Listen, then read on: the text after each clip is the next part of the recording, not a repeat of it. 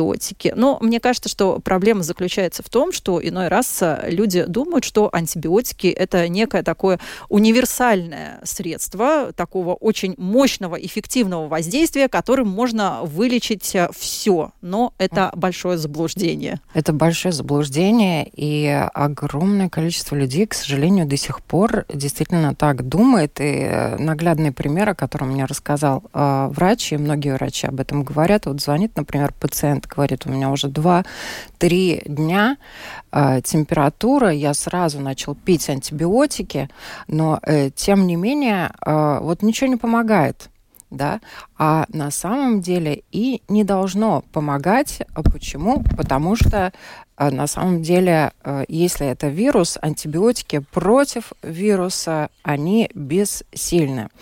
И э, тут в борьбу вступают непосредственно иммунная система, э, накопленные витамины С, Д, э, цинк, э, вот, ну и, собственно, вся наша иммунная система э, противостоит э, вирусу, и обычно вирус длится 3-5 дней, ну и э, вот если сам вирус естественно, может протекать по-разному. У кого-то э, сложнее, у кого-то проще, в зависимости от того, есть хронические какие-то заболевания у человека или нет. И, естественно, вот э, после трех, пяти, иногда семи дней э, вирусная инфекция, она должна идти на спад. И вот когда она не идет на спад или течение продолжается вялое, это нельзя оставлять без внимания. Надо обращаться к врачу и как часто вот к вирусу может присоединиться бактерия, мы спросили у члена Латвийской ассоциации семейных врачей, руководителя клиники Алма, семейного врача Евгения Бондина. Давайте послушаем. Если организм истощен, то могут проявить активность бактерий. Откуда они берутся?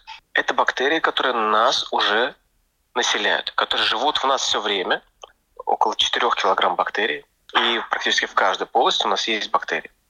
Это означает, что когда снижается наш иммунитет, то условно плохие бактерии, те, которые обычно живут и не мешают, начинают развиваться. Это обычно пятый, возможно, седьмой день. И это то время, когда, возможно, есть смысл задуматься, да, нужны антибиотики. И вот здесь какой вирус и как активно человеком болеет, конечно, имеет роль. Когда говорят о ковиде, когда говорят о гриппе, это вирусы, которые развивают довольно сильную интоксикацию, то есть сильное вовлечение иммунной системы в борьбу с вирусом, в результате очень сильно ослабляет внутренний резерв организма. И если человек уже был истощен, а мы наблюдали в районе Нового года все сейчас люди уже истощены, замучены, вокруг холодно, они не выходят на улицу, не хватает кислорода, запасы витаминов, минералов, которые они, возможно, набрали во время лета, тоже истощены, то, конечно, такого рода инфекция, последний резерв забрали, ну и тут приходи любой и бери тепленький. Поэтому на фоне вируса гриппа, конечно, мы наблюдаем более частые осложнения, чем на фоне других вирусов. Однако нельзя сказать, что это обязательно каждый второй или каждый третий. Нет. Это все равно оценивается индивидуально. И я бы сказал, что больше половины людей, даже две трети, чаще переносят грипп, и после этого нет необходимости принимать антибиотики. Ну, то есть в любом случае, если э, есть подозрение на то, что эти бактерии существуют, то прежде всего нужно сдать анализы. Правильно я понимаю? Только таким образом можно определить. Не только. На самом деле врач э, смотрит общую картину, да, и то, как человек себя чувствует. Потому что, например, на пятый-седьмой день понятно, что организм наш э, боролся с вирусом, и он достаточно истощен, и человек может чувствовать слабость, да. некоторую эту слабость могут э, путать, ну, с продолжением болезни. Или наоборот, человека температура спала, да, и болезнь, может быть, перешла в такую вялую текущую фазу, да, и ну, вроде как температуры нет, мне полегче, да, а на самом деле, да, надо обратиться к врачу, если все-таки э, что-то не так беспокоит, и э, врач уже э, будет определять, да, как врачи определяют. Они смотрят общую картину, да, и э, также, естественно, анализы тоже, они подтверждают, но не всегда. Анализ является стопроцентным подтверждением того, что антибиотики применять надо. То Давайте... есть надо общую картину смотреть. Надо смотреть общую, да. И э, то, как себя человек чувствует, то, какие симптомы у него еще остались, то э, какой-то вирус в том числе, какой он урон нанес э, организму, потому что есть вирусы более токсичные, и, соответственно, больше э, надо работать над тем, чтобы выводить вот эти продукты распада вирусов, да, из организма, это тоже тратится на это все энергия, вот. И, ну, на самом деле, э, врачи, э, вот доктор Бонтин нам рассказал э, на конкретном случае, как медики определяют э, и какую роль в определении бактерий играет тот же анализ крови, про который ты упомянула? Ну вот на прошлой неделе у меня был конкретный случай. Женщина резко заболела, резкая слабость, резкая головная боль, температура. Через три дня ей стало лучше, а еще через два дня, несмотря на то, что вроде бы улучшилась температура и упала слабость, то появился жуткий кашель, насморк, забит нос, и это продолжалось еще 7 дней. То есть мы видим изменение течения. Стало лучше, стало хуже. То есть так называемая вторая волна. Это раз. Второе – добавление осложнений. Ну, если мы слышим шумы в легких, что может наводить на мысль о воспалении легких, то, конечно, независимо от того, какое это воспаление легких, в данной ситуации рекомендовано назначать антибиотик. Если мы видим, что все было хорошо, и у ребенка, например, появились э, атиты, то есть воспаление среднего уха с двух сторон, это тоже осложнение, которое требует уже, возможно, антибактериальное лечение. То есть мы говорим о клинике, то есть осложнения, те, которые мы видим. Ну и третье состояние, наступил пятый, седьмой день, восьмой, и человек не выздоравливает. Да, он вроде бы не так сильно, чтобы умирает, уже вроде бы не так сильно болит голова, и температура 38-37, но он не выздоравливает. То есть мы тоже говорим о затяжной болезни, соответственно, оно требует уже другого подхода. Это если мы говорим о клинике и об э, течении времени. Второй вариант – это анализ крови, по которому тоже можно впрямую оценивать, какая же инфекция сейчас протекает, однако никогда не опирается только на анализ крови. Ну и, э, естественно, врач смотрит, назначать антибиотики или не назначать. И не всегда, вот, э, как я уже сказала, стопроцентно э, подтверждение анализа может свидетельствовать о том, что антибиотики нужны. Если человек чувствует, э, что он не настолько себя плохо чувствуют, да, там, помогают справляться дополнительные лекарства, которые снимают симптоматику, заложенность, кашель, да, не все так тяжело, да, тогда можно, возможно, обойтись и без антибиотиков. Есть такое еще пограничное состояние, да, когда доктор и сам пациент вот выжидают, выжидательной позиции, а стоит ли антибиотики все-таки употреблять, потому что антибиотики, как ты уже в самом начале нашего разговора обозначила, это достаточно серьезное э, химическое средство, которое бьет по всей нашей иммунной системе.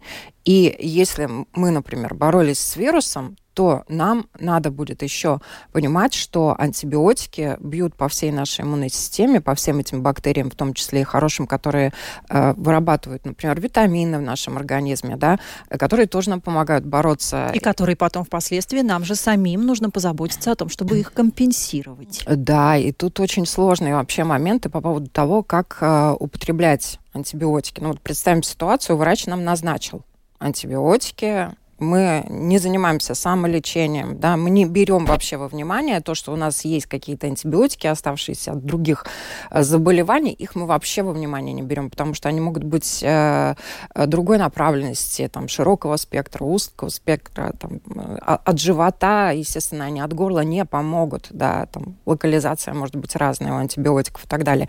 И Соответственно, мы берем во внимание только вот сегодня антибиотики, я надеюсь, что люди уже понимают. Если врач назначил и э, понимаем, что надо, чтобы э, воспаление легких э, не добило нас, не развилось во что-то совсем плохое, да, и надо пропить курс антибиотиков.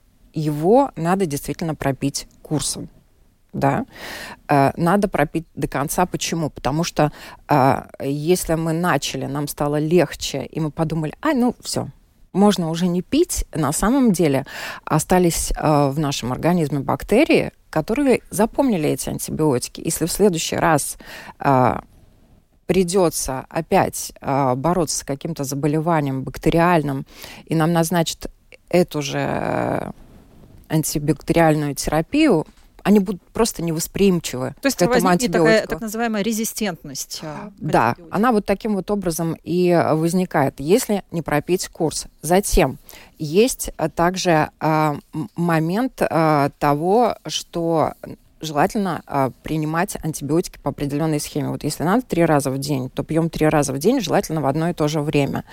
Э, надо лекарство запивать простой водой, стаканом, можно комнатные температуры, можно чуть-чуть теплее, да, но этот стакан должен быть выпит. То есть вот ни это кофе, вот все молочко, чай, кефирчиком. Ни сок, молочко, кефирчик можно только после э, про, прошествия четырех часов э, молочные, молочно-кислые продукты, если вам назначили антибиотики, их можно пить только вот, ну, с таким интервалом не раньше, потому что они э, э, делают антибиотики слабее, uh-huh. да, вот это воздействие, которое должно произойти, там, ни кофе, ни чай, желательно все-таки э, делать такие хорошие интервалы для того, чтобы э, пропивать. Потом э, Э, не употреблять, конечно же, алкоголь э, во время курса лечения. После приема антибиотиков э, восстановить кишечную микрофлору. И такой э, момент тоже, если э, некоторые думают, мы начнем сразу вот, э,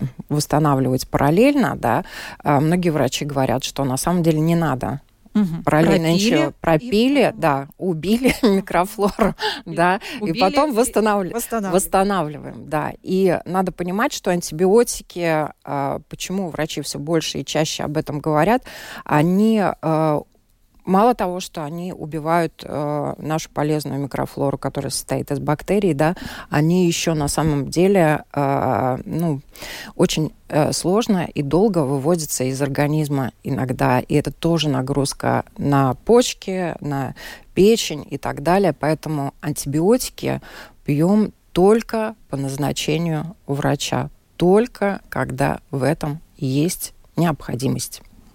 Ну что же, спасибо большое. Все об антибиотиках сегодня нам рассказала Марина Талапина в рамках рубрики еще не все. «Простыми Есть еще словами». Ну, мы оставили мультирезистентные еще, бактерии. Повод для того, чтобы встретиться, еще продолжить об этом разговор. Но самые важные вещи, друзья, я надеюсь, вы сегодня услышали, зафиксировали и теперь знаете самое главное.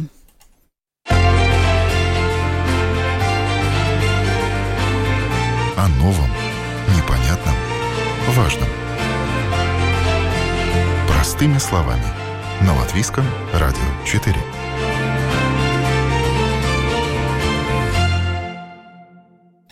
Ну вот, собственно, и все. Программа «Домская площадь» потихонечку подходит к своему концу, но проанонсирую, прежде чем попрощаться, другие программы, которые сегодня выйдут в эфир Латвийского радио 4.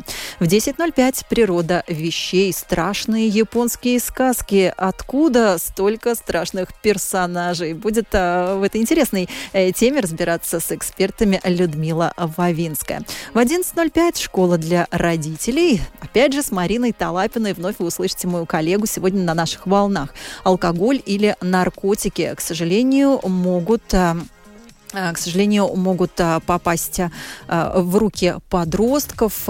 И, но есть люди, которые умеют с этим работать, так называемые менторы, которые сами когда-то прошли этот непростой путь и сегодня помогают подросткам, оказавшимся в сложной ситуации. В 11.05 в школе для родителей Марина Талапина познакомит вас с помощником ментора Дариной Шаповаловой.